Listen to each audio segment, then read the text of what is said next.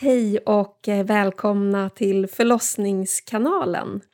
Ja, vi var ju tidigare Dola-podden men har från och med det här avsnittet bytt namn till Förlossningskanalen som vi berättade om i förra avsnittet. Det har vi ju gjort för att eh, vi hoppas att fler ska hitta oss för vi är ju en eh, podd om rätten att bestämma över sin egen kropp och att föda på egna villkor. Vi har ju samtal, intervjuer om kvinnohälsa, om graviditet, om födande och föräldraskap. Och nu kände vi att namnet Dola-podden kanske riktade sig lite mer till dolor och eh, birthworkers. Och nu hoppas vi att fler ska hitta hit. Så nya lyssnare, gamla lyssnare, varmt, varmt välkommen till det här avsnittet. Avsnitt 101 där Anna Bjelkefelt och jag, Åsa Ekman, pratar med vår gäst. En efterlängtad gäst både från er och från oss. Hon heter Asabia Britton. Hon är barnmorska och ja, hon får presentera sig mera själv i avsnittet. Och hos oss händer det så mycket. Det har varit en hel del födslar här under hösten. Vi har startat upp vår profylaxkurs i framförallt i Eskilstuna. Där är den redan igång. Så roligt. Vi kommer också inom kort att öppna upp vårt online-community Gravidresan. Det är ju en plats, en helt digital plats eh, där man får ta del av allt det som vi gör förberedande inför födseln när vi dolar. Så att det blir som en dolartjänst online helt enkelt.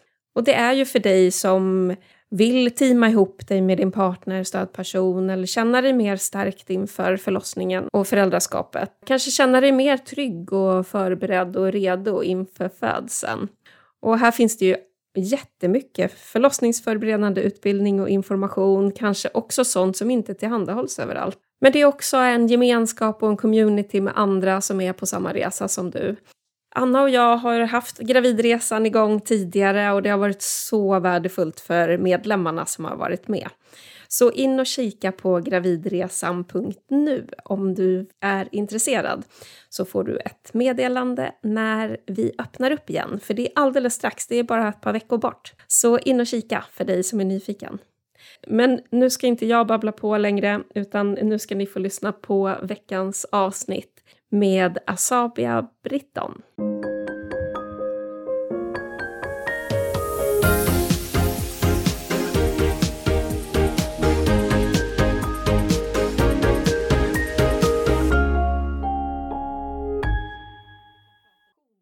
Att du är Mm. här Asabia. Ja, jättetrevligt att vara här. Vi har ju försökt några gånger att få till. Mm. Det var Nej. nära häromdagen. Ja. Men då, var, det då var det inte jag faktiskt. Nej, då då var jag, det ändå, jag. var nöjd med att det var inte bara var jag. Då var det jag som var på födsel. Ja. Mm. Ja. Mm. ja, det är ju så i den här branschen. Ja. Svårt. Men nu, Äntligen. finally. Eh, vi har ju jättemycket frågor till dig. Och Mm. eh, både som vi har skrivit och som vi har fått in från lyssnarna. Mm. Eh, vi får se hur många av lyssnarfrågorna vi hinner med. Mm. Ehm, men vill du börja med att berätta vem du är och vad du sysslar med? Den här frågan vem man är är alltid Mm. så den svåraste. Vem är jag? Ja, men Asabia heter jag som sagt. Jag är eh, 35, Stockholms eh, tjej tänkte jag säga kvinna. Ehm, mamma till två, tre kan man väl säga. Mm. En som fortfarande är i magen. En femåring och en treåring har jag. Jag är barnmorska um, sen inte så länge, 2018. Mm. Ehm, innan dess var jag såklart sjuksköterska som man är här i Sverige. Mm. Ehm, jag eh, sysslar med Instagram. Det är där väl många känner till mig ifrån. Ehm, att jag började informera lite om barnmorskeriet, om graviditet och födande på Instagram. När jag väntade mitt första barn och också var precis på väg att bli färdig barnmorska. Och så visade det sig att intresset för det var stort. Och eh, på den vägen har jag också börjat jag föreläser lite. Jag har skrivit en barnbok, en bok för vuxna också om, som heter Föda. Som förbereder sig inför födande. Jag har en podd med min syster som heter Okrystat där vi pratar om sånt också. Mm. Ja. Mm. Eh, vad mer håller man på med? Men det är väl typ det. Mm. Ja. Mm. Jag jobbar på barnmorskemottagning ska jag säga. Mm. Och lite med förlossningsrädsla och eh, förlossningstrauma. Samtal. Mm. Mm. Ja. Ja, det hade varit intressant att prata mer om. ja. Mm. kan vi prata om nästa gång. Ja. Ja, så spännande. Mm. Eh, men jättebra bok också, den här Föda. För er som inte har läst den, kika in på den. För där finns det väldigt mycket Och gravida. barnboken. Ja, Ja, Ja, jag tipsar älskar den. alltid om den. Om jag får Man säga det själv, är så fint. Båda böcker är fina men det är så kul att se, få feedback från eh, och se barn som har läst den och som Mm. vet jättemycket om det här. Mm. Alltså mycket mer än så här många vuxna. Hur? Eh, och att få lägga en sån grund, det var det som jag ville. Att jag tror att det kan påverka dem sen, framtiden. Mm. Hur de ser på födande och ser på sig själva och på kroppen. Och att det Verkligen. kanske kan hindra det här ovissa som kan leda till en hel del rädsla. Så Mm. det är jätte... Den heter eh, Hur blev jag till och hur kom jag ut? Mm. Mm. Ja, min son som är åtta och ett halvt gillar den jättemycket. Mm. Och vi har ju pratat mycket om graviditet och sånt födande innan. Men när vi läste den så var det som att så här, okej det är inte bara mamma som tycker det här eller pratar om det här. Utan så här, så här är det. Så att Mm. det är liksom... Och den tar ju Mm. upp olika sätt att bli gravid och, Mm. eh, och, och att föda på. Det, Mm. kan, det kanske är lite missvisande med ehm, hur bilden ser ut, vad heter det, omslaget. Då kan folk tro att det är bara att jag bara visar på ett sätt och det hade ju varit helt galet Mm. jag, om jag bara gjorde det. Men Mm. den är ganska inkluderande vill jag påstå. Ja, det Mm. tycker jag verkligen. Superfin. Mm. Vi- Och nu nämnde du det, men också i ditt sommarprat som, i, i, ehm, som du gjorde i somras. Mm. Och vi alla jublar ju när vi får det här, ja, men ett litet annat perspektiv på födande. Mm. Och där pratar du ju just om hur synen på födande och barnmorskeri har förändrats i dig över tid. Mm. Vill, du, vill du berätta något om det? Jo men alltså när jag eh, började plugga till barnmorska. Det hade varit kul att liksom träffa den personen. Jag, var, jag gick in ganska blank. Och med ett synsätt som jag tror att många har. Eller jag visste ganska lite helt enkelt. Jag hade varit med på några förlossningar, mina systrars födslar och så. Men mm, det jag vet inte. Jag hade, jag hade en, en annan syn på det. Det var där till exempel som jag Uh, introducerades till konceptet att man kunde föda hemma. Lite mer om födandets fysiologi såklart och också för första gången liksom såg det här mm, ja, men hur det fungerar i förlossningssystemet i den förlossningsvård som vi har idag. Um, och sen i och med att jag själv, jag hade inte fått barn själv då vilket jag tycker är helt okej. Man kan vara en jättebra barnmorska även om man inte har fött barn. Men jag lärde mig mycket av mina egna eh, födslar tycker jag. Ehm, att få uppleva det där själv. Mm. Så nu är väl min, jag, sk- jag skulle säga, jag vet inte om jag är mer cynisk eller skeptisk men jag är väl kanske lite mer eh, kritiskt tänkande nu än vad jag var eh, då. Och ehm, ja, men har förstått att födande är väldigt mycket mer än vad jag trodde. Mm. Mm. Kan du, kan det, alltså, jag ska inte lägga ord i mun på dig men jag upplever att många som vars syn förändras är kanske att det förändras från att man tänker att jag som barnmorska ska göra jättemycket saker och sen när man börjar liksom gräva i det och lära sig mer och få mer erfarenhet och att man säger okej men jag är inte den viktigaste, vad Mm. jag gör är inte det viktigaste. Nej du precis, ja verkligen och framförallt som barnmorskestudent då vill man ju också prestera, man ska visa Mm. att man är duktig och man kan och att vara duktig och att kunna handlar väldigt mycket om att göra och ligga liksom steget före med att hålla på Mm. och pilla och trycka och eh, liksom komma med förslag och eh, prata. Eh, och där är det väl, jag är tvärt emot. Det är klart det finns sin tid och plats att göra också och den, den där kliniska blicken måste man ha kvar. Men ehm, väldigt, eh, jag skulle vilja säga att det handlar också om en, en större trygghet eh, och en större tillit i, i liksom den som faktiskt har huvudrollen i det här som inte är jag då. Och Mm. det, den ödmjukheten kanske inte fanns där helt. Sen så tycker jag att jag eh, det fanns väl en viss ödmjukhet som precis som du säger att man ville, man tänker att man gör något genom att faktiskt vara där och säga och göra men man gör så mycket mer om man kan få veta också när man ska göra mindre. Mm. Och det är inte så, det är inte lätt att lära sig. Och jag hade bara lite tur tycker jag att under utbildningen att jag fick man får ju gå med lite olika, barnmorskor ser olika sätt eh, och så tar man efter ofta. Alltså väljer ut de bitar som man tycker är bra. Och så hade jag några handledare som jag verkligen kände att ja, men det, det är ju så här jag vill jobba. Mm. Alltså, men jag hade aldrig sett att man ehm, kan göra så om inte jag hade fått råka gå med dem. Så det är jag Mm. jätteglad för. Mm. Annars hade det kunnat bli något helt annat. Mm. Mm. Så du träffade några som du kände att de, det är så sätt som de jobbar på resonerar i dig? Att du Mm, kunde liksom- verkligen. Och så hade jag ju några som jag också kände att det här, eh, det här är, jag vet i alla fall att jag inte vill jobba så här. Mm. Ja, Mm, det var ju också lärorikt att jag var så det här, ja, dels vill jag inte ha med en sån här person om jag själv, när jag själv ska föda. Och dels vill jag inte jobba på det här sättet. Eller det klingade liksom fel. Även om, eh, nu jag tänker på en viss person som det lät väldigt självsäker i det hon sa och det, det är så här. Och det, eh, att man, hela det där med också att vara helt tvärsäker på att hur saker är och inte är. Den har jag också kommit ifrån ganska mycket. Att det, är så, eh, det här med att följa en mall för alla, liksom, det funkar inte. Nej. Vi är olika. Det är väl Mm. det som jag Mm. verkligen har landat i.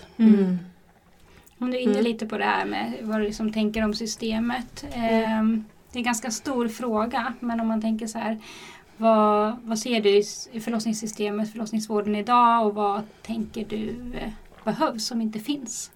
Ja, alltså dels tänker jag, det är inte för mig. Alltså jag, jag passar inte så bra i i det, känner, eller mindre och mindre. Och det är en, en nackdel med att ha börjat bli lite kritisk och ha sett någonting annat är att man liksom inte kan Det är svårt, i alla fall för mig att så här, du vet, once you see you can't unsee som man Mm, säger. Mm. Och det är en liten sorg i det för att jag eh, det, jag önskar att jag kunde vara lite mindre kritisk ibland. Alltså att jag skulle bara kunna få ja, men se, se det med de där lite kanske naivare ögonen ibland.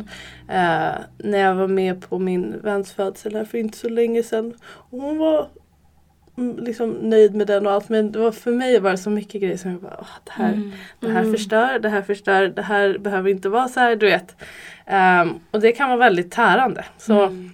Men eh, så här, ehm, jag tycker att det är ett system, precis som stora system är.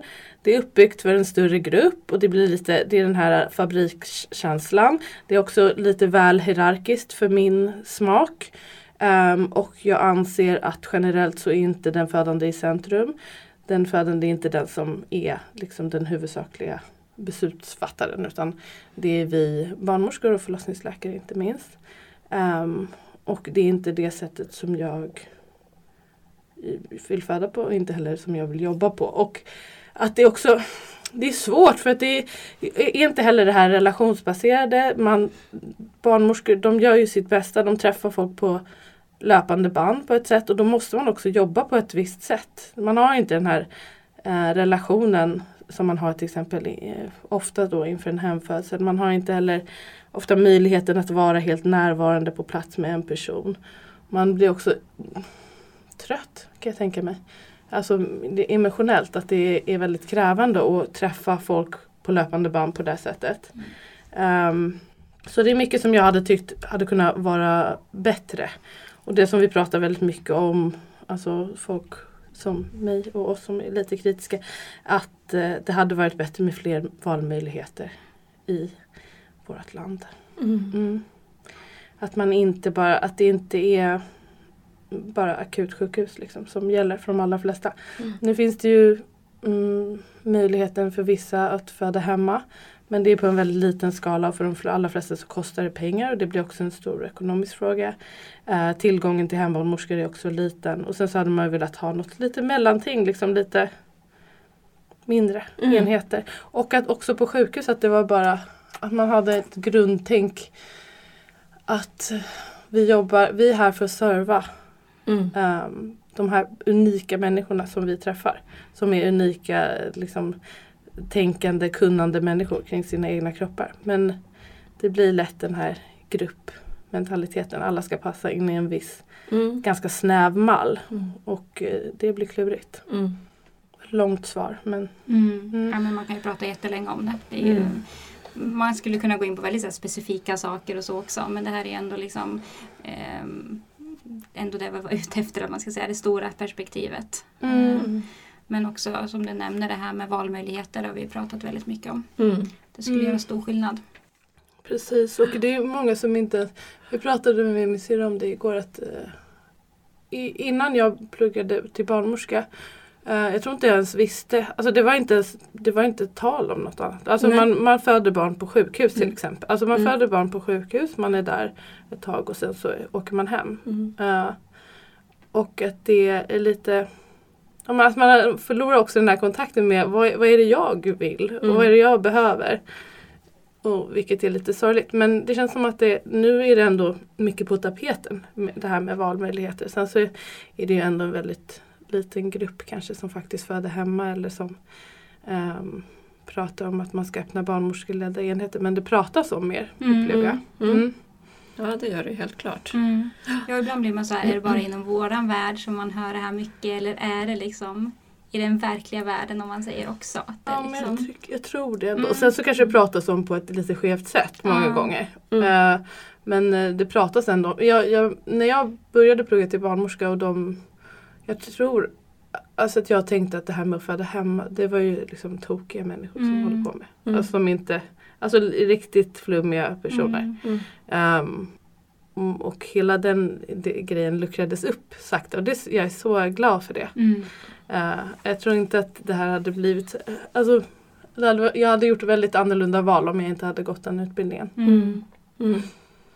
Mm. Och jag kan också få uppfattningen av att vi i Sverige tror att vi är bäst. Mm. Och så tittar vi bara i Norge eller i Holland. Eller så, ja, Tyskland, så, Belgien. så finns det Mm. helt andra valmöjligheter. Ehm, och samma, samma resultat. Mm, precis, alltså dels bäst men också att det är så här att det är givet att det är, så här man gör överallt. det. Att vi inte ifrågasätter lika Nej. mycket. Eller? Och den, Mm. när man lyfter den, det- den aspekten. Så jag tycker aldrig, alltså av folk som är väldigt kritiska till hemfödsel då framförallt, att jag får aldrig något svar på det. Alltså att det är som att okej, Mm. man struntar i det, Ja, det resonemanget. För det är ett ganska bra argument. verkligen. Att det går faktiskt eh, i liksom helt normala länder Ja, som är likna våra eh, Mm. att göra mm, ha ett system som är fungerande. Mm. Mm. Mm. Ja, men det är också som att i Sverige är vi ganska ointresserade av, av andras forskning. Så här, men som det här med vattenfödslar. Men förut fanns det inte så mycket svensk forskning. Och därför ska vi inte liksom, tro Mm. att det är säkert. Mm. Men sen när det kom lite svensk forskning då bara ah, okej men vi kör på det. Mm. Som att vi måste också kontrollera allting här. Att det verkligen är så. Och också forskning, man det, det är lite selektivt där vilken forskning man tycker är relevant och när Ja. forskning är jätteviktigt och när det inte är Mm. jätteviktigt. Mm. Den är lite svår. Ja Mm. verkligen. Och vad det ges pengar till. Det är ofta någon som säger men jag vill bevisa att det här stämmer. Så Exakt. har jag möjlighet att få jättemycket pengar så kan jag bevisa det. Ja. Mm. Så, Mm. Det styrs ju. Som dolor så möter ju vi väldigt många olika sorters födande. Mm. Eh, vi är ju verkligen med på olika kliniker, olika miljöer. Vi är på planerade hemfödslar, oplanerade hemfödslar där bebis bara kommer utan att någon hinner fram. Vi är på sjukhus, det är eh, fysiologiska skeenden, det är medikaliserade, Mm. instrumentella eh, förlossningar. Massa olika personal. Ja, Mm. mycket olika personal som vi Mm. möter, olika kliniker som har olika approach. Ehm, och vi kan ju, så vi kommer ju ofta in med mycket erfarenhet Ja, av verkligen. olika, olika syn på födandet och olika sorters födande Mm. om vi säger så. Olika sätt att arbeta. Mm, verkligen, olika stöd och bemötande. Mm. Eh, men vi, kan ju of, vi möter ju ofta motstånd eller att vi Tycker ni att det blir bättre? Ja, ja det blir ju bättre. Eh, och sen beror det ju också på var man är. Mm. Mm, I Stockholm har vi ju också att vi, jobb, vi är på flera olika kliniker och där får vi olika, det märker man ju ofta. Mm. Att man får olika bemötande på olika kliniker. Alltså att det är en, kl- en kultur mer än kanske individen som... Men Både det är också klart individ både och. också. Men, Både och. Mm. Både Ja. och skulle jag säga. Mm. Men vad, vad, ur- från barnmorsk, från ditt perspektiv, vad Men- tror du att det här handlar om? För först vill jag säga, det är så himla, vilken rikedom att ha det där perspektivet. För det, det är väl en nackdel som jag kan tycka med om man skulle eh, eh, om man ökar valmöjligheterna och att det, det blir liksom hemfödsel, det blir eh, barnmorskeledda enhet, det blir ehm, sjukhus att det kan bli lätt att mm, man kan bli väldigt blind för det. Att om man ser en sak hela tiden helt enkelt då blir det lätt ens verklighet. Och det Mm. är tyvärr så nu när alla nästan jobbar på sjukhus. Eh, Det blir väldigt eh, liksom, eh, mycket risktänk patologiskt för det är det man ser mycket. På samma sätt kan jag uppleva de som bara jobbar med ehm, helt normala quote unquote, liksom, eh, att det kan också bli lite mm, att man kan tappa också en viss blick, att det kan bli lite snävt. Att det kan vara, finnas en fördel med att se båda och det har ni, ju verkligen och på olika, man kan också bli väldigt blind för sin kliniks kultur och att det är Mm. så här vi gör. Så det är ju en sån rikedom tänker jag. Och som barnmorska, ehm, det är precis som att vissa är så här, de vill inte läsa förlossningsbrev för att det är onödigt. Eller Mm. vad det. Mm. Alltså, jag tänker att, att ha med sig en doula, ha med sig förlossningsbrev, att vara förberedd. Vilken tillgång! Mm. Och att det är så intressant om man är vad beror det där på att, att man visar ett motstånd? Jag tänker att man känner sig hotad Mm. dels. Man känner sig kanske iakttagen. Um, ja, men framförallt kanske att man känner sig lite hotad i sin roll. Att, så här, varför behövs du när jag är här? Mm. Eller vad Mm. tror ni att det handlar Ja, ja, det är ju en tanke mm, som har kommit. ehm, att, att man, dels att man känner sig hotad. Men, men jag tänker också att man vi har ju olika roller i rummet. Ja precis och man kanske inte förstår Vi- vad ens en dolas roll Ja, är. precis. Så Och att- kan det ju vara. Och att det, ni inte är där för att ta över något Nej, det medicinskt ansvar eller så. inte.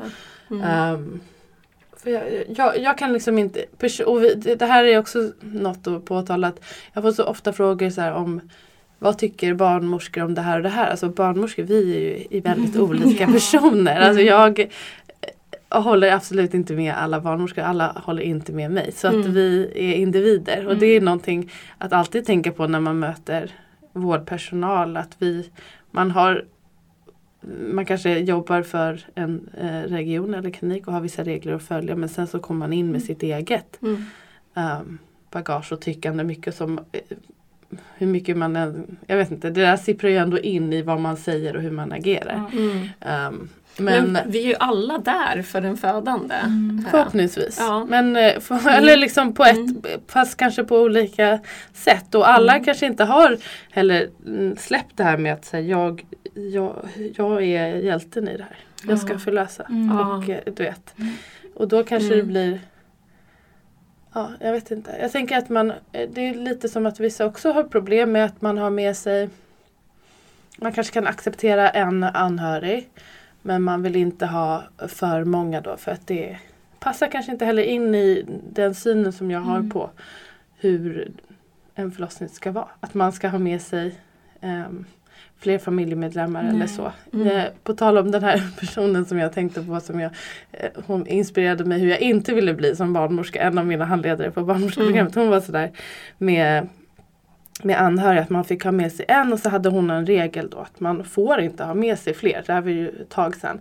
Eh, och det var också lite så här, jag borde ha kanske ifrågasatt det mer. Jag tyckte att det Mm. var lite märkligt. Är det här verkligen en regel? Och Mm. jag frågade lite varför och hon sa att det är bara det, Alltså typ att det tar för mycket plats och det stör. Mm. Då undrar man verkligen, för vem? Mm. vem Större. stör det? Mm. Vem stör det och varför är du rädd? Eller det handlar ju om någonting att Mm. Och, Om och, dig. Ja, men Ja. också respekt för den födande. Det här är ju eh, Din den- den- dag. Den, fö- ja, Ja. det är din dag och den födande har valt de här personerna. Det är inte upp till dig att bestämma vilka som ska vara med, tänker jag. Jag tror att många barnmorskor som eh, vi märker bemöter oss på det här sättet tror jag är vana vid att bestämma. Och när det är fler personer där så känner de, ja men som du säger, iakttagna. Men också så här, okej men här är antagligen en födande som är ganska påläst Ja. och som kommer vilja bestämma själv. Och då blir det inte som jag är van vid. Ja, Mm. det kan, så kan det absolut vara. Det, och det är Mm. lite sådär med förlossningsbreven också. Att det kan, har man för- för mycket krav eller man känns som Mm. en krävande person och då ehm, kan det bidra till förutfattade meningar och Mm. kanske att det, man anses jobbig eller så. Man Mm. tänker att det är så här, barnmorskan kanske tänker att eh, det försvårar mitt arbete. Om jag ska Mm. följa det här förlossningsbrevet då kan jag inte göra det som kliniken förväntar sig. Mm. Alltså Mm. de PM som vi har kan jag inte, kan inte riktigt följa. Nej precis. Och då blir det en Och det kan stress. en stress och kan vara läskigt för många. Ja. Medan jag tänker att ehm, att ha någon som är väl förberedd är fantastisk tillgång och ha ett, en extra pers- stödperson där också i och med hur det ser ut på många kliniker, den stress som finns och så. Tänk att vad skönt att, ha, Mm. att veta att den här personen har en ytterligare person som är kunnig om födande som Mm. är där för bara för att ge det här emotionella Mm. stödet. Ja, och därtill, ju- därtill så bidrar vi med mycket kontinuitet också. Mm. Att, Ja. vi, att vi är där hela tiden. Och ni känner ju Mm. personen Mm. sen innan. Mm. Det är ju en enorm Mm. tillgång Mm. och är där hela tiden, verkligen. Mm. Ja, jag tänker att det ökar möjligheterna, chanserna att eh, det blir mindre komplikationer i rummet. Så barnmorskan borde egentligen så här Mm. känna sig lugn med att oh, men vad skönt, här finns det någon som är hela tiden. Mm. Och, och då är man ofta mer förberedd som födande också om man har en doula. Så. Mm. Men på vilket sätt Mm. brukar ni märka av att ni inte, om ni inte känner er välkomna? Liksom? Du berättade en upplevelse du hade i helgen. Ja, ganska nyligen. Ja, faktiskt i helgen. Eh, nej men där jag knappt blir tilltalad eller tittad på. Eller Man säger inte varken hej eller hej då till mig. Mm. Utan att jag är bara en figur i rummet som man inte behöver adressera eller lyssna till. Eller, Jag blir Mm. vad ledsen jag blir. Ja, det är Vad jättetråkigt. Och det blir ju så, eh, ja för det vet ju alla som har fött barn hur känslig man är för Mm. stämningen i rummet. Ja. Så att det blir ju ett stort jobb för mig att så här, balansera den här Mm. energin. Och det blir lite som att man får dola fler. Ja. Liksom. Mm. Eh, inte bara finnas för, som ett stöd för, för den som föder. Mm. Det, Mm. blir också, det känns ju, måste kännas otryggt att det inte finns ett samspel mellan Mm. de som är här för att stötta mig. Och att Mm. det verkar vara, Mm. den här personen verkar inte lita på den här personen. Alltså det Mm. där känner man ju av. Mm. Ja, det är jätte, Ah, vad jättesynd. otrevligt. Men jag tänker också inte bara jag tänker eh, att det inte bara är att man ser oss som ett hot utan att man kanske också är lite ledsen över att man kanske inte får jobba på det sättet. Mm. Mm. Att, att man som barnmorska inte får jobba Mm. eh, så här kontinuerligt, vara det här kontinuerliga stödet och närvaron. Och, Man kan inte Eh, stå så- där timme efter timme och massera och liksom Nej, precis. peppa. Utan Mm. man måste Så man- lämna och gå till ett annat rum och så. Mm. Det tror jag är en sorg hos många. mm, Men det där är någonting som jag har mött ganska många gånger ändå. Eh, att man nästan inte syns i rummet. Mm. Eh, men också så här lite småspydiga kommentarer eller titta lite snett eller sådär.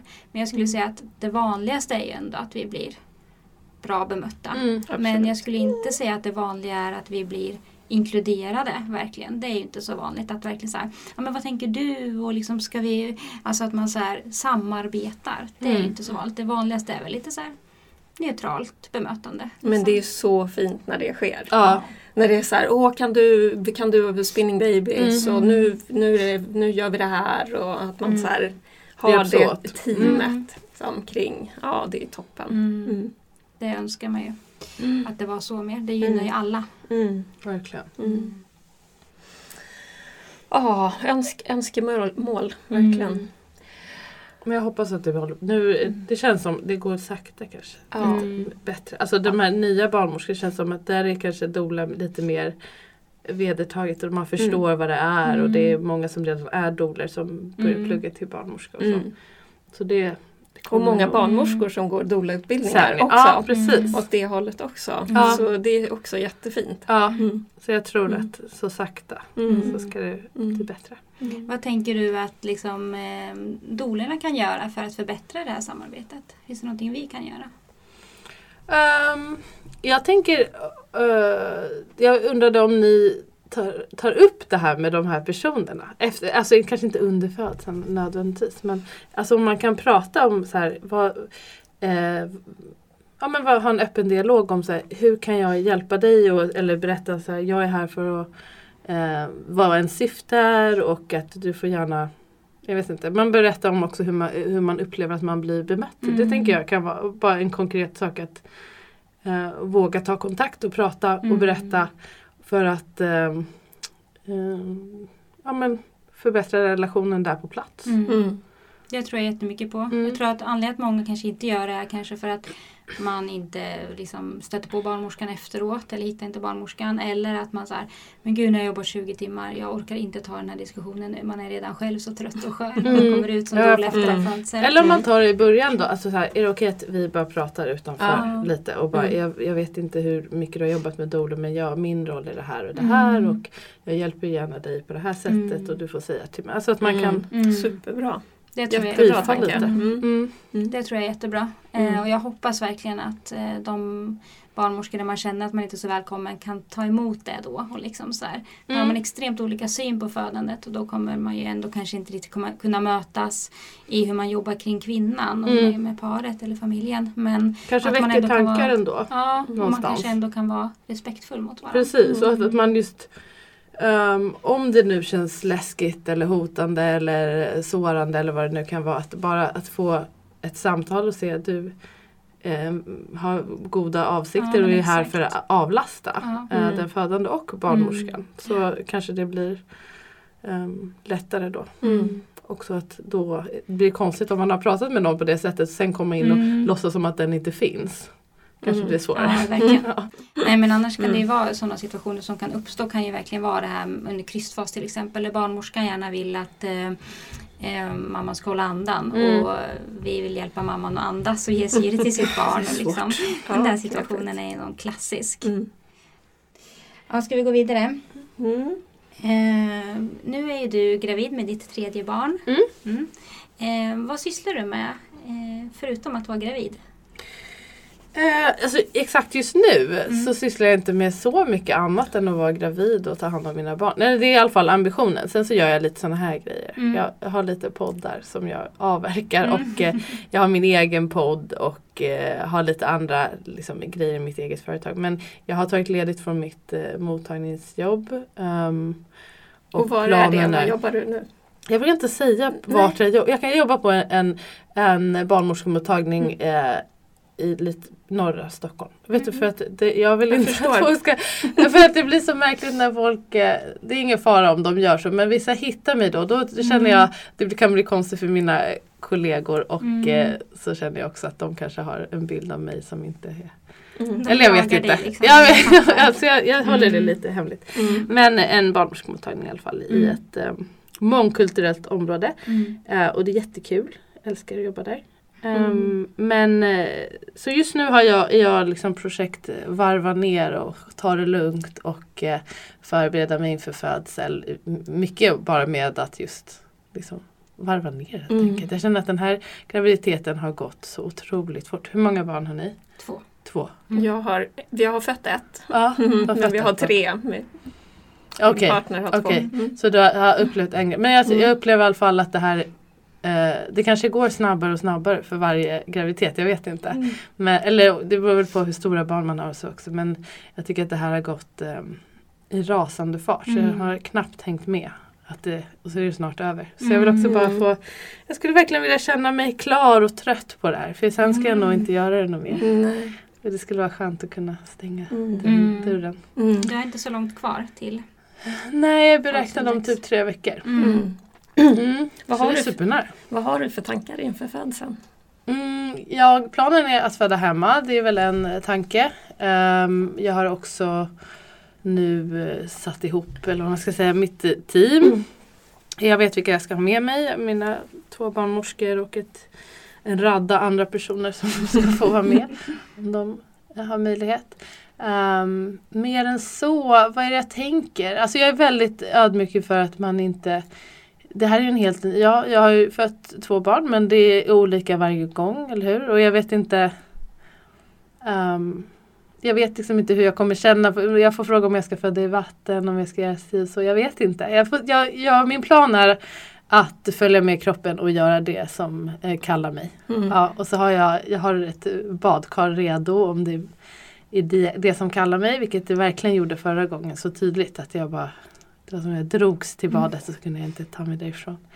Um, annars hoppas jag lika harmoniskt och respektfullt och fint som förra gången. Mm. Mm.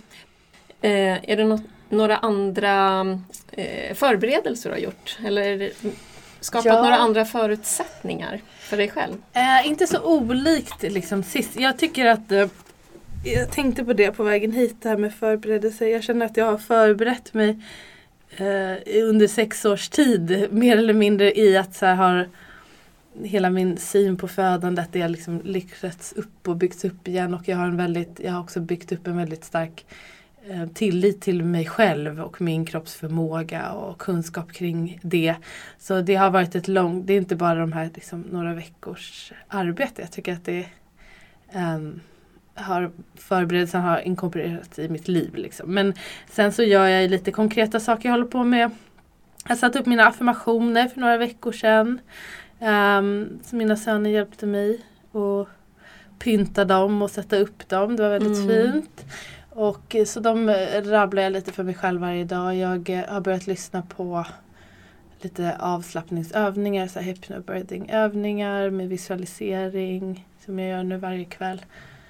Jag ehm, försöker också tänka en oxytocinhöjande vardag, en avslappnad vardag.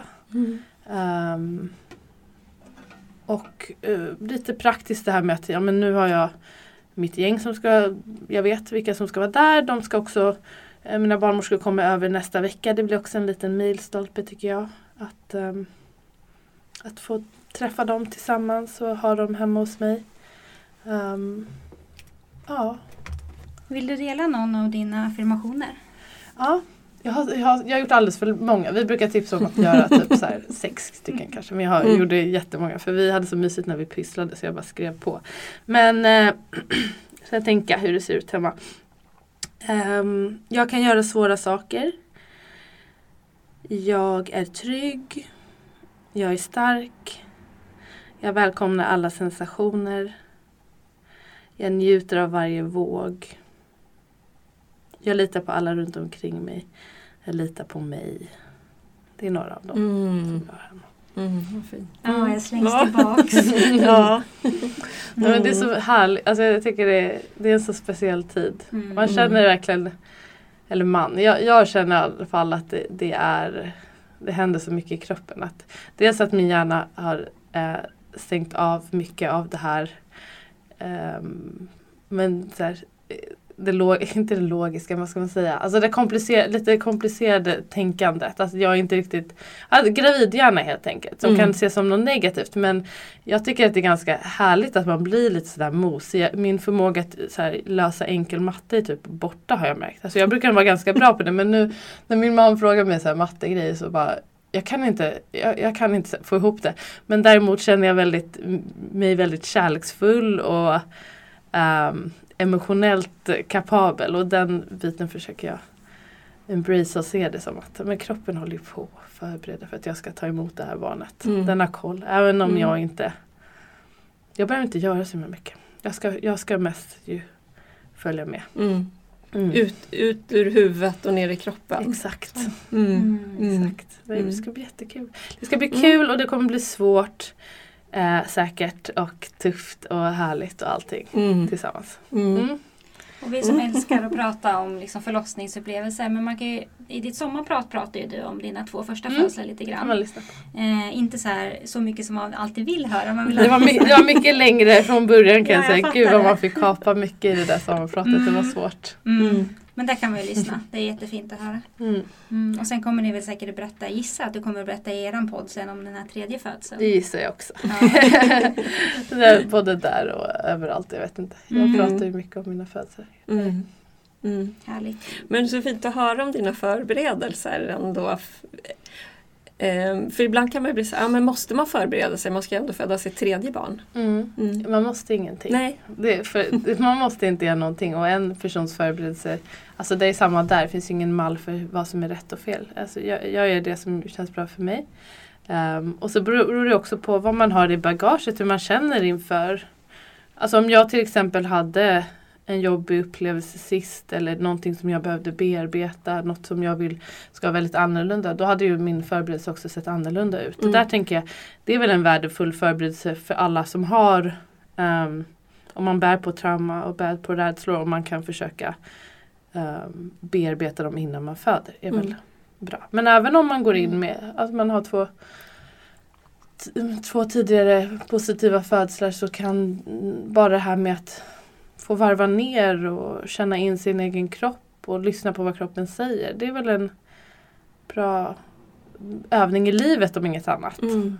Så jag tänker att förberedelser kan se väldigt olika ut men jag tror att det kan alltid det kan alltid gynna men det finns inga måste. Nej. Mm. Mm. Men det är, som sagt det är ju en helt ny ska göra det, här, det är ett ny, nytt barn som vi ska göra det här Mm. tillsammans. Mm. Jag, jag vet inte allt. Jag vet ingenting.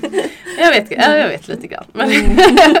men jag vet inte hur det kommer bli och det är jag verkligen det är jag jätteödmjuk inför. Mm. Är det någon som var med på din andra födsel som du inte vill ha med den här tredje? Nej, det är inte att jag inte vill ha med eh, någon. Eh, det är min en, den ena barnmorskan som är också min vän. Eh, Ida hon är, jobbar delvis i Norge så hon, hon kommer inte kunna det är lite ovisst. Det kändes för ovisst att eh, boka in henne i och med att jag vet inte om hon kommer vara här. Mm. Eh, så därför har jag en annan barnmorska två. Eh, och sen så har jag med också en, en ny person, en till person som inte var där sist som är min kompis ehm, som pluggat sista terminen till barnmorska. Och det är mest för att hon ska få, jag vill så gärna att hon ska få se en annan typ av födande innan hon är klar. Mm. Jag tror det är jätte, det hade jag önskat att jag hade fått göra Åh, tidigt. Ångest. Vilk, vilken gåva. Hon är också, ja, men hon är också min kompis och Ja. granne och sådär. Så det är också härligt för mig att hon Mm. är med. Men det känns faktiskt som en gåva att, att ge. Mm. Att det ska bli kul att höra vad hon tycker. Och att Mm. hon kan också få lära av de här väldigt två kompetenta, trygga barnmorskorna som Mm. jag har med mig. Um, och sen så hade jag inte tänkt ha med, det var en kompis som jag hade tänkt uh, rata tänkte jag säga. Nej men hon hade, jag hade inte tänkt ha med henne för att jag jag trodde också att hon tyckte att det var lite jobbigt, du vet jourlivet. Att det var ganska stressande för henne. Hon sa inte det till mig då men hon sa det efteråt att hon var liksom på helspänn. Mm. Hon var inte så van vid det. Um, så jag ville, ville att hon skulle slippa men sen hon märkte att hon började fiska lite efter en inbjudan. Så jag sa jag, men okej. om du vill komma får du absolut göra det. Så hon ska också komma. Ja, vad härligt. Så det är ett gäng. Sen är mina två Mm. systrar och de ska ju absolut vara med. Och min man. Mm. Mm. Ska vi Mm. se hur alla får plats. Det är det Ja. som jag undrar. Mm. Ja. Hur tänker du kring barnen? Ja, jag tänker, där tar jag det lite som det kommer. De är ju väl medvetna om att det kommer ett barn och att det kommer ett barn som är planerat att eh, födas hemma. Och eh, vi pratar mycket om det och vilka som ska vara där och så. Men sen så mm, jag vet, det är samma där. Jag vet inte liksom hur, hur jag kommer känna. Jag vet inte exakt hur de kommer känna. Jag tror inte att de de är inte så att de kommer stå där vid min sida hela tiden men kanske kommer in lite, Mm. pussas och kramas lite. Mm. Ehm, eller så, så tycker de att det är tråkigt att vara hemma och då kan någon av alla de som är där gå ut med dem tänker Mm. jag. Eller mina föräldrar kanske kommer att gå ut med dem. Mm. Eller så är det på natten och de sover och då kommer jag inte väcka dem. liksom. Mm. Det, är inte, jag tror inte, det känns inte så det, det, lös, det där löser sig. Mm. Antingen går någon ut med dem eller så är de hemma. De kan ju vara i ett annat rum. Mm. Det är inte som att, jag tror inte att det kommer vara något som de känner är eh, läskigt eller så. Vi får se. De vill inte se något blod. Det är det enda min Mm. äldsta son är väldigt mån om. Att han vill inte se något blod. Mm. Slipper Ofta är det ju mer, att vi tycker att det är mer dramatiskt än vad de tycker. Ja, de är lite så här, "Ah, ja det här tar ju skitlång tid och jag går och tittar på en film. Precis. Liksom. De är ganska chill kring det. Exakt. Mm. Och jag, de är, framförallt min treåring tittar ju på förlossningsfilmer varje dag. Han vill se Mm. sin födelse varje dag nästan. Mm. Ehm, så han, eh, jag känner att de är lite med på det och jag säger också att jag kommer jag, jag, vi övar lite på det när jag får sammandragningar att nu måste man, man måste vara lite tyst och du vet inte Mm. hålla på så mycket för nu måste jag koncentrera mig. Jag försöker säga att det är så det kommer vara, att jag Mm. måste koncentrera mig för det är svårt. Mm. Så ja. Bra övning. Mm. Mm. ja, men så att de inte, de kanske, jag tänker att de kanske blir, tycker det är lite obehagligt att jag är så här, inte kontaktbar. typ. Nej just det. Men jag tror också att de är mer intuitiva än vad man tror, Mm. eller hur? Mm. De har koll lite. Mm. det. Absolut. Mm. Det ska bli jättekul att se hur det blir. Alltså det, jag, det ska i alla fall bli härligt att de kommer vara där så nära inpå. Mm. Um, tycker jag. Så spännande. Mm. Mm. Men eh, det är Supide du ska ha med som barnmorska. Hasse Pido och Helena. Och Helena. Mm. Mm. Drömteam Härligt. tycker jag. Mm. Underbart. Mm. Det känns jättebra. Mm. Mm. Ska bli jättefint att höra om sen. Mm. Mm. Har du gjort någon postpartumplan? Jag har planerat att jag ska göra det men jag har inte gjort det. Det ska jag göra, det är på min to-do. Jag har inte heller skrivit förlossningsbreven, det vill jag också göra. Eh, men jag skulle vilja, alltså jag har gjort en liten mental postpartumplan bara i egentligen att jag ska inte göra så mycket. Alltså att jag ska försöka vara hemma första dagarna till exempel och att eh, vara, fortsätta vara lite offline för mig som är så här beroende av min mobil. Ska jag försöka inte vara det. Att vara närvarande. Mm. Ehm, och så får vi se, jag kanske skriver in lite mer konkreta grejer sen. Min syster ska också bo hos mig ehm, första två dagarna och passa upp på mig och laga god mat till mig. Det ser jag jättemycket Mm. fram emot. Så hon, hon fixar och donar. Hon har hennes olika recept hon ska testa på mig. Och sådär. Mm. Så det ska bli bra. jättelyxigt och härligt. Mm. För det var ju en Mm. fråga, en lyssnarfråga som vi fick faktiskt. Eh, vad, är, vad är viktigast för dig under en födsel? Vad är viktigast för mig under en födsel är att jag känner mig ehm, respekterad och känner att jag har min integritet respekterad så att jag får eh, utrymme att vara i fred om jag behöver vara i fred. Alltså det var faktiskt det skönaste för mig sist. Att jag, jag kände mig också respekterad under min första födsel, det gjorde jag. Men eh, jag kände mig ganska störd ofta. Och eh, det här med att träffa olika människor, ta in olika energier och sådär. Det var så himla mycket jobbigare för mig än vad jag hade kunnat tänka mig. Um, och att behöva svara på frågor och bli... Ja, men jag bara kände mig störd. Och på förra förlossningen kände jag att jag blev ytterst aldrig känt mig så respekterad och att alla där inne verkligen litade på min förmåga um, var underbart. Och det, det är väl det som är viktigast även den här gången. Att känna att respekt Mm. och att det här är min grej. Mm. Jag klarar det. Mm. Mm. Så Mm. det hoppas jag på. Det är väldigt lugnt, alltså jag känner att de är lugn, lugna människor. Jag vill ha bara lite lugn och ro. Inte ha in, in någon, ingen onödig stress, ingen onödig rädsla. Mm. Mm. Men är intressant ändå att du tänker att du, för det, vi uppmanar ju alltid alla att skriva förlossningsbrev, inte bara för själva förlossningsbrevets skull, men även att skriva förlossningsbrev om man ska föda hemma. För, för att processen att skriva förlossningsbrev är så stor förberedelse i sig och att Exakt. man får så mycket med sig där. Nu vaknar hon. Ja. Ehm, Ja, hur tänker du precis. kring det? Jag tänker precis som du säger, dels att förlossningsbrevet är ju till eh, dels till oftast då personalen på förlossningen. Mm. Ehm, men också tänker jag till en stödperson, stödpersoner. Att få förstå vad man behöver. Och för sig själv. ehm, att kunna liksom konkretisera det och få ner det på papper kan vara väldigt ehm, ja, men, det- upplysande för en själv. Vad är, vad är det jag behöver? Vad är viktigast? Vad, vad förväntar jag mig av människor runt omkring mig? Och, så. Mm. Ehm, och jag tänker att mitt förlossningsbrev, dels den biten, så här, men vad är det jag behöver från diverse. Jag tänker att de olika människorna har också sina olika roller som jag vill ehm, förmedla till dem. Jag vill också peppa de som ska vara med lite och så här, ja, men få dem att känna sig att de är viktiga. Även om inte de kanske kommer göra så himla mycket förhoppningsvis så är de väldigt viktiga för mig och jag vill att de ska gå in med den känslan att jag är värdefull här. Um, jag har också tänkt att jag ska skriva lite, om, om det skulle bli så att jag behöver förflyttas till sjukhus, så vill, där tänker jag att det är viktigt också uh, att de som då eventuellt följer med är med på vad jag önskar där och uh, ska kunna förmedla det till personalen där. Mm. Jag kommer nog också ha en, en plan, alltså om det skulle bli så att det blir kejsarsnitt. En liten, ja men hur kan vi tänka där? Vad behöver jag då? Mm. Så en plan A, B, C typ Mm. också. Så himla bra. Mm. Mm. Det är ju inte... För som sagt, man vet inte. Man, mycket kan man förbereda, mycket kan man förutspå men sen så måste man också bara följa med och Mm. ja, acceptera alla svängningar. Mm. Men man kan förbereda för dem också. Mm. Mm. Absolut.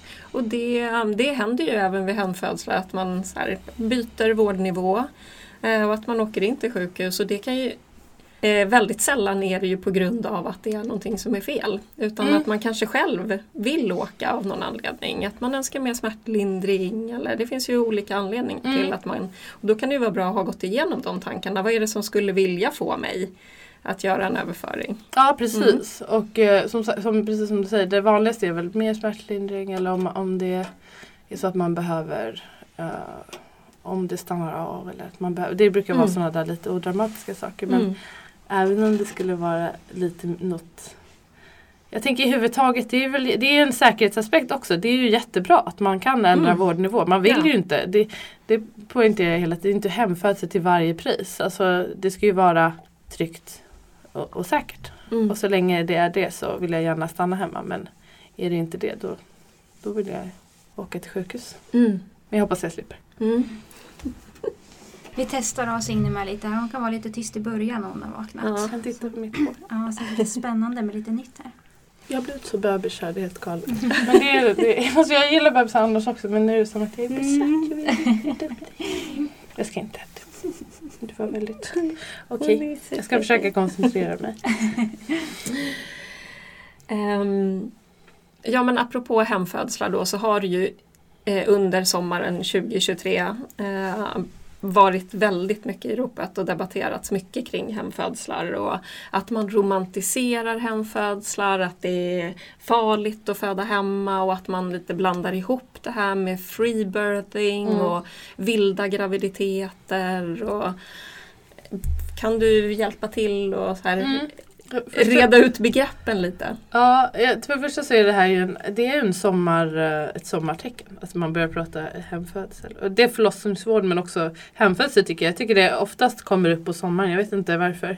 Om det är torka eller vad, vad det handlar om. Men det, det kommer upp i alla fall. Och det är ett så, eh, med tanke på hur, hur ändå ovanligt det är här. Eh, så får det ganska mycket utrymme. Och låter som att det är var och varannan person numera som vill föda hemma. Eller försöker göra det. Så är det ju faktiskt inte. Det det är, på en väldigt liten skala. Sen så tycker jag det är inte fel att man tar upp det. Men eh, ja, eh, ehm, det var ju yogagar Ra- Rakel Broténs eh, Freebirth som har varit ehm, det som väckt många av de här artiklarna och hon valde ju ehm, att föda hemma oassisterat, alltså utan vårdpersonal. Och en, en form av hemfödsel då. Um, men utan barnmorskor som är en ganska stor um, Alltså man måste ändå göra den skillnaden när man pratar om hemfödsel och inte för att um, jag pratar oftast om, försöker lyfta forskning då kring hemfödsel och vilka det är säkert för, alltså vilka man vet att det är evidens för att det här är ett säkert, till och med säkrare alternativ för. Och eh, en, ett, en del av det är ju att man har med sig eh, barnmorskor och att man har möjlighet till, ehm, förflyttning till att öka vårdnivån till exempel. Och eh, där ingår ju inte freebirth. Sen så tycker jag att man eh, har rätt att göra sina egna val ändå. Men jag tycker ändå det är viktigt att göra distinktionen för annars är det lätt att de som inte vet så mycket om de här frågorna, vilket många av de som skriver artiklarna inte verkar veta, då blir det lätt att säga påstå massa grejer om just säkerheten. Ehm, men uh, ja, uh, freebirth är helt enkelt att man föder utan um, vårdpersonal, ibland själv, eh, ibland med familjemedlemmar eller så. Ehm, det kan också innebära att man inte har gått på mödravården. Just det. Det Mm. känns som Mm. att många eh, tror att det är samma sak och att det är lika dålig idé att liksom föda hemma med barnmorskor som det är att freebirtha om man nu tycker att det är en dålig idé. Att man liksom likställer dem med varann. Ja precis. Det märker man. Jag, jag är sällan inne på kommentarer på olika sådana här saker för jag blir bara det tar för mycket av min Mm. energi. Mm. Men då, då kan man se det. Eh, att många inte ens har förstått att när man pratar om att föda hemma att det oftast handlar om att man har med sig en hembarnmorska. Att man har Mm. förberett sig inför det här. Och så. så att okunskapen är jättestor och det är bra om man bara definierar vad, vad det är vi pratar om. Alltså också vilken kategori av ehm, Alltså vem är det som föder hemma? Det är också vissa kriterier för att det ska anses vara säkert. Mm. Sen så tycker jag som sagt man får också göra sin egen man har rätt att göra sin egen riskbedömning. Men om Mm. vi ska prata evidens så finns det ju en viss grupp det är Mm. säkert för. Signe är väldigt intresserad av ditt vackra hår. Mm. Ehm, vad tänkte jag på? Nej, men, eh, man läste ju ganska mycket artiklar i somras på men, typ både Aftonbladet, Expressen Mm. och andra blaskor. Liksom. Eh, och vi, många av de här artiklarna inte, finns det ju inte någon underskrift på. Så vi blir alltid så här, men vilka är de här personerna som skriver de här artiklarna? Är det liksom, vi kallar dem för tyckare. Det är ju dels från eh, tidningarnas redaktioner vilket Mm. är också så intressant. Därför jag tycker att det blir sån clickbait må- många gånger. Man skriver Mm. också sen sensationaliserande rubrik och sen så tycker man till. Eller så är det olika frilansjournalister ehm, som också tycker till. Och eh, men, ja, absolut tyckande och väldigt känslostyrt. Ja, men jag, jag tycker det här verkar dåligt för Mm. det här och det här och det här. Så därför är det dåligt. Mm. Eh, utan att ta till, det finns ju faktiskt mycket. Alltså evidens och forskning. Jag blir Men så upprörd. Det är Ja. liksom, Mm. Och så får Barnmorskeförbundet svara ah. på bara reda, eh, red, redaktioner som tycker. Ja, Och, Precis. Men varför Mm. får de ens Mm. skriva de här grejerna? För det är så, deras tidningar. Ja men det är så upprörande. Ja Mm. men jag vet. Och Ja. det har man ju verkligen förstått. Man får ju tycka till om lite vad som helst. Men det, Mm. det hade man kanske, de hade kunnat göra det ännu tydligare att det här är bara min Ja. Mm. åsikt. Mm. Liksom. Det här är inte några belägg för det. Men Mm. jag blev därför också väldigt glad att just Barnmorskeförbundet, de, med rätta så orkade de inte gå fram och tillbaka hur mycket som helst och Nej. svara Nej. på allt. För det är Nej. också så här, vad, vad är det här för nivå? Men jag tyckte Mm. det var väldigt skönt att eh, just de kunde ge tydliga, Ja. väldigt bra eh, svar med mycket belägg. Mm. Mm. För jag Mm. tänker att många som läser de här artiklarna de kanske inte har sina kritiska glasögon på sig och funderar inte ens över om det är någon kunnig som har skrivit eller inte. Nej. Och det blir ju väldigt farligt. Och många jag håller nog med till viss del. Alltså att man tänker bara, ja. Ja. men det måste ju vara jättefarligt för det är ju jättefarligt att föda barn och om man är hemma varför skulle man göra det och utsätta Mm. sig själv och sitt barn för något sånt. Och om det händer något. Om det händer något som Mm. det så ofta gör Mm. eh, och då tänker man också ofta att det Ja men det här med att man lägger alla i, i samma kategori. Men också att eh, det, det som folk inte förstår ofta är ju sambanden hur en sak har lett till en annan. Mm. Och att förutsättningarna vid en hemfödsel är ju något helt annat eh, än sjukhus just för att det är fritt från intervention bland annat. Mm. Och att det i sig ger en säkerhet. Mm. Ehm, de, den biten har folk inte ehm, så lätt för att förstå. Man får ju ofta höra det här men om, om jag hade fött hemma så hade jag eller barnet dött eller liknande. Mm. Och att man Därför, där tycker jag är svårt ibland att bemöta för man vill inte ehm, det, det är någons upplevelse och inte förminska den. Ehm, samtidigt så försöka förklara att man kan liksom inte ta en upplevelse ur sin kontext, lägga den i en helt annan kontext och säga att det hade blivit på precis samma sätt. Det hade den inte Exakt. för då har man inte heller förstått hur känsligt det här förloppet är. Mm. en li väldigt liten sak, eller förhållandevis liten sak som bara den här förflyttningen. Det kommer påverka födseln. Mm. Att träffa nya människor, det kommer Mm. påverka. Att ta tunga läkemedel, absolut kommer Mm. påverka. Så Mm. det är liksom inte det kom, nej, du, du vet inte hur det hade blivit. Det hade kanske inte passat att föda hemma men man vet inte exakt hur förloppet hade varit. Men Nej. det tycker jag också att de, ja, men många som har fött barn, man, man har sin egen referensram bara utifrån en, två, tre födslar. Och så Exakt. tänker man att det är sanningen. Så här, men om jag säger till någon så här, men eh, det är bra att inte förflytta sig in för tidigt i förloppet för det är troligt att verkarna kommer stanna av. Och då kanske någon som lyssnar och som har fött barn säger, ja men så var det inte för mig. Nej exakt. Nej men Mm. okej, Ja. men det betyder ju inte att det inte kan hända för att du har en upplevelse av att det inte var så. Det blir lite farligt att bara liksom Precis och det är oftast just den egna upplevelsen eller ehm, Ja men många, vad, vad har folk för bild? Dels sin egna upplevelse eller historier kanske från sin egen mamma eller film och media. Att det är Mm. liksom det som man har att utgå ifrån. Mm. Och kunskapen är väldigt låg generellt. Och, och inte minst kring eh, alltså fysiologiska födslar eller vad man, ska, vad man eh, vill kalla det. Alltså interventionsfria ostörda födslar. Mm. där är ju kunskapen superlåg. Mm. Även ehm, bland de som jobbar med födande varje dag på förlossningen. För man Mm. har inte mm, så ofta möjlighet att möta det. Mm. Och då får man en liten ja, men annan bild på födande helt enkelt. Ehm, och det är också ja, att man, det är två olika saker. Mm. Ja. Ja, och ännu mer nu när Ja, jag tror vad är det 28 procent av alla födslar som, är, ja, Mm, precis. Precis. som får en ja, men medicinsk start. Ja. Mm.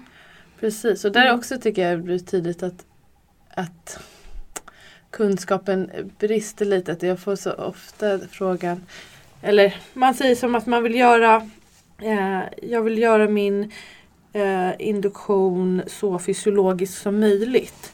Och där Mm. tycker jag också det, det är talande för att att man kanske har missat det här vad, vad det innebär. För att man kan göra den så positiv som möjligt. Man kan göra den så eh, liksom, interventionsfri kanske som möjligt. Men eh, du kom, den är per definition inte fysiologisk. Det är en helt annan sak. Mm. Alltså, och det är bara, jag tycker bara det är bra att, att förstå, göra den distinktionen just när man pratar mycket hemfödsel och det här med säkerhet. Att jag hade ju inte velat göra, jag hade inte velat göra en hel induktion hemma för där behöver jag mer övervakning, jag behöver ehm, kanske mer undersökningar, du vet att man behöver lite mer av eh, de här interventionerna. Det är inte alltid så att man kan plocka att jag vill göra eller vill eller måste göra den här interventionen men jag vill inte sen göra de andra. Mm. Ofta så leder en till en annan av logiska skäl. Mm. Ja, Mm. så det, där behöver man sprida lite mer kunskap och Ja. förståelse utan att folk ska känna sig dömda och så. Det, är jätte, Ja. det kan vara jätteklurigt. Mm. Mm. Och det som är rätt för en behöver inte vara rätt för en annan. Det Så- är verkligen det Mm. man ska alltid komma ihåg. Och, Mm. och så skippa att jämföra det med andra. Vi Mm. vet inte.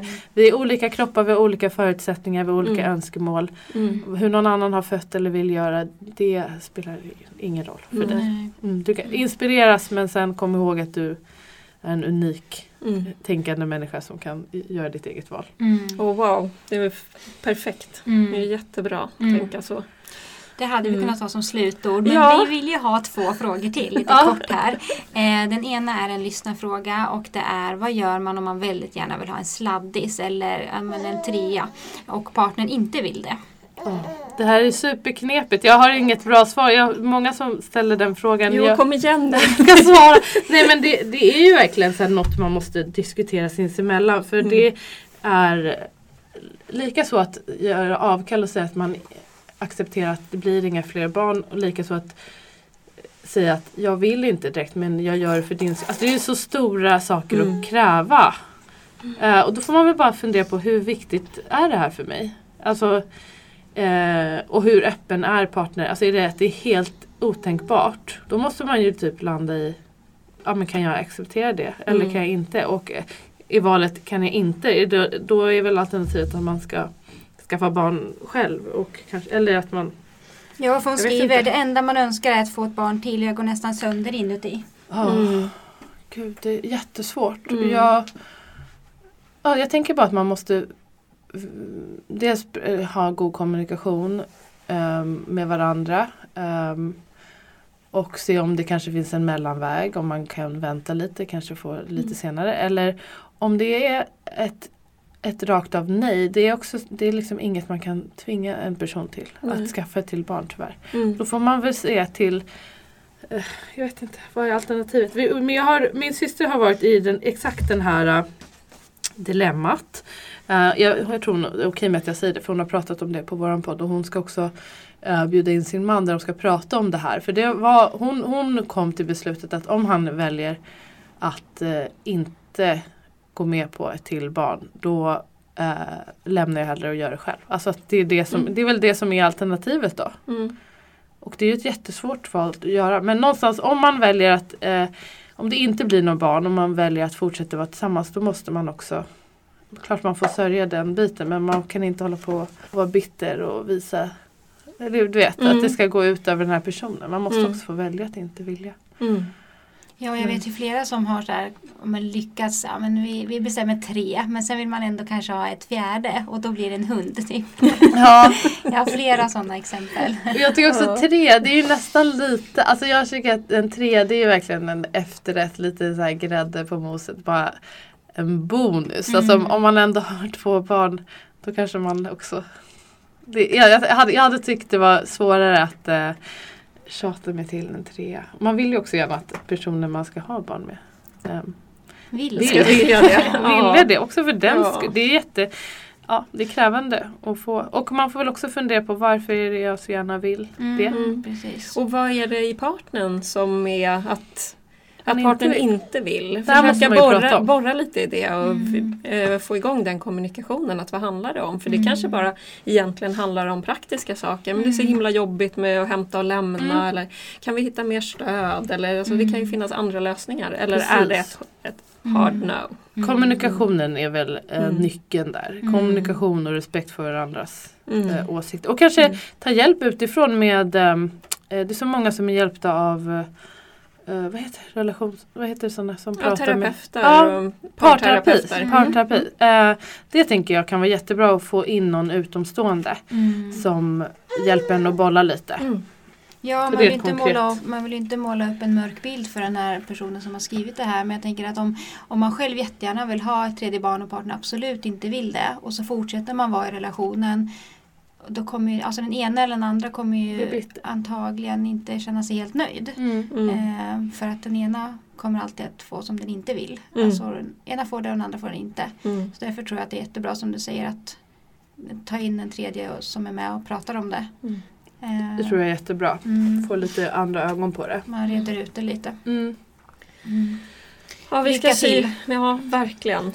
Vi ska sy ihop lite här. Mm. Eh, den sista frågan ändå. Att, vad skulle du vilja skicka med de gravida som lyssnar idag?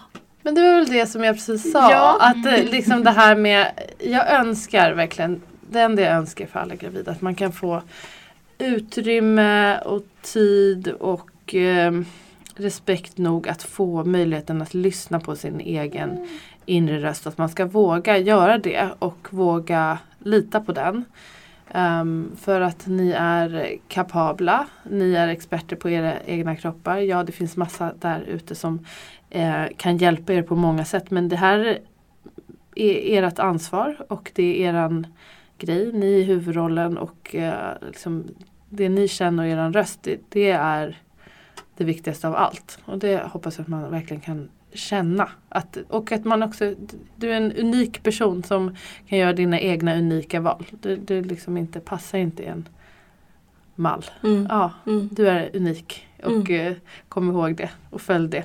Mm. Och kapabel. Herregud, du är Ja. också väldigt kapabel. Tror inget annat. Ja. Mm. Det är det jag vill säga till dem. Ja, Mm. Jättefint. Tusen tack för det. Och tack för att du kom hit. Tack ja. att jag fick komma. Ah. Och lycka till med födseln. Tack snälla. Inte för att du behöver det, mm. men det, eh, det kommer bli magiskt. Tack jag är helt säker. Mycket. Tack.